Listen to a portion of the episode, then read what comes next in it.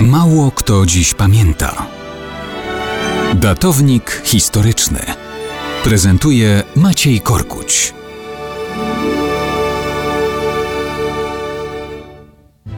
Mało kto dziś pamięta, że w grudniu 1872 roku urodził się Anton Denikin. Biały generał, który był o krok od rozbicia bolszewików. Jego ojcem był prosty chłop spod Saratowa, Iwan Denikin.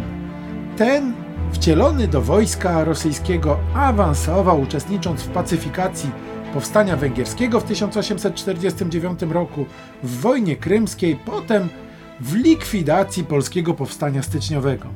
W spacyfikowanej kongresówce zamieszkał na stałe.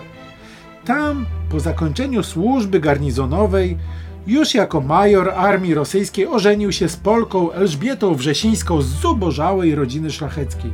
Mieszkali we Włocławku w dwuizbowym mieszkaniu i tam w grudniu 1872 roku narodził im się syn. To on miał być w przyszłości nadzieją białych Rosjan. Mały Anton został ochrzczony w obrządku prawosławnym. Wychowywał się między włocławskimi dzieciakami polskimi, rosyjskimi i żydowskimi. Ale ojciec wychowywał go na Rosjanina. Nie przypadkiem po jego śmierci młody Anton poszedł tą samą drogą. Został żołnierzem. Nieszlacheckie pochodzenie ojca nie ułatwiało mu wprawdzie kariery, ale był uparty i pracowity. Skończył Akademię Sztabu Generalnego. Prawdziwą okazją do awansów i sławy stały się wojny.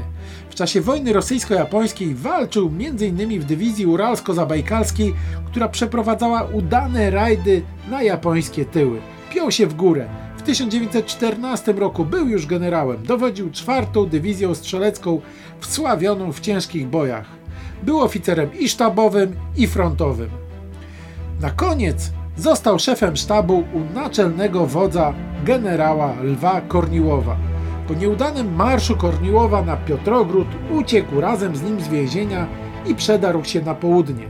Tam wraz z Korniłowem tworzył Białą Armię Ochotniczą. Po śmierci Korniłowa objął jej dowództwo, prowadząc w 1919 roku udaną ofensywę przeciw bolszewikom. Był bliski zdobycia Moskwy, ale klęska pod Orłem położyła kres nadziejom na zwycięstwo. Po przekazaniu dowództwa Wranglowi wyjechał na emigrację.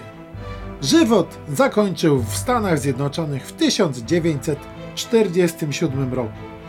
W ten sposób syn carskiego oficera z Włocławka po burzliwym życiu trafił do zupełnie innego świata i zupełnie innej epoki.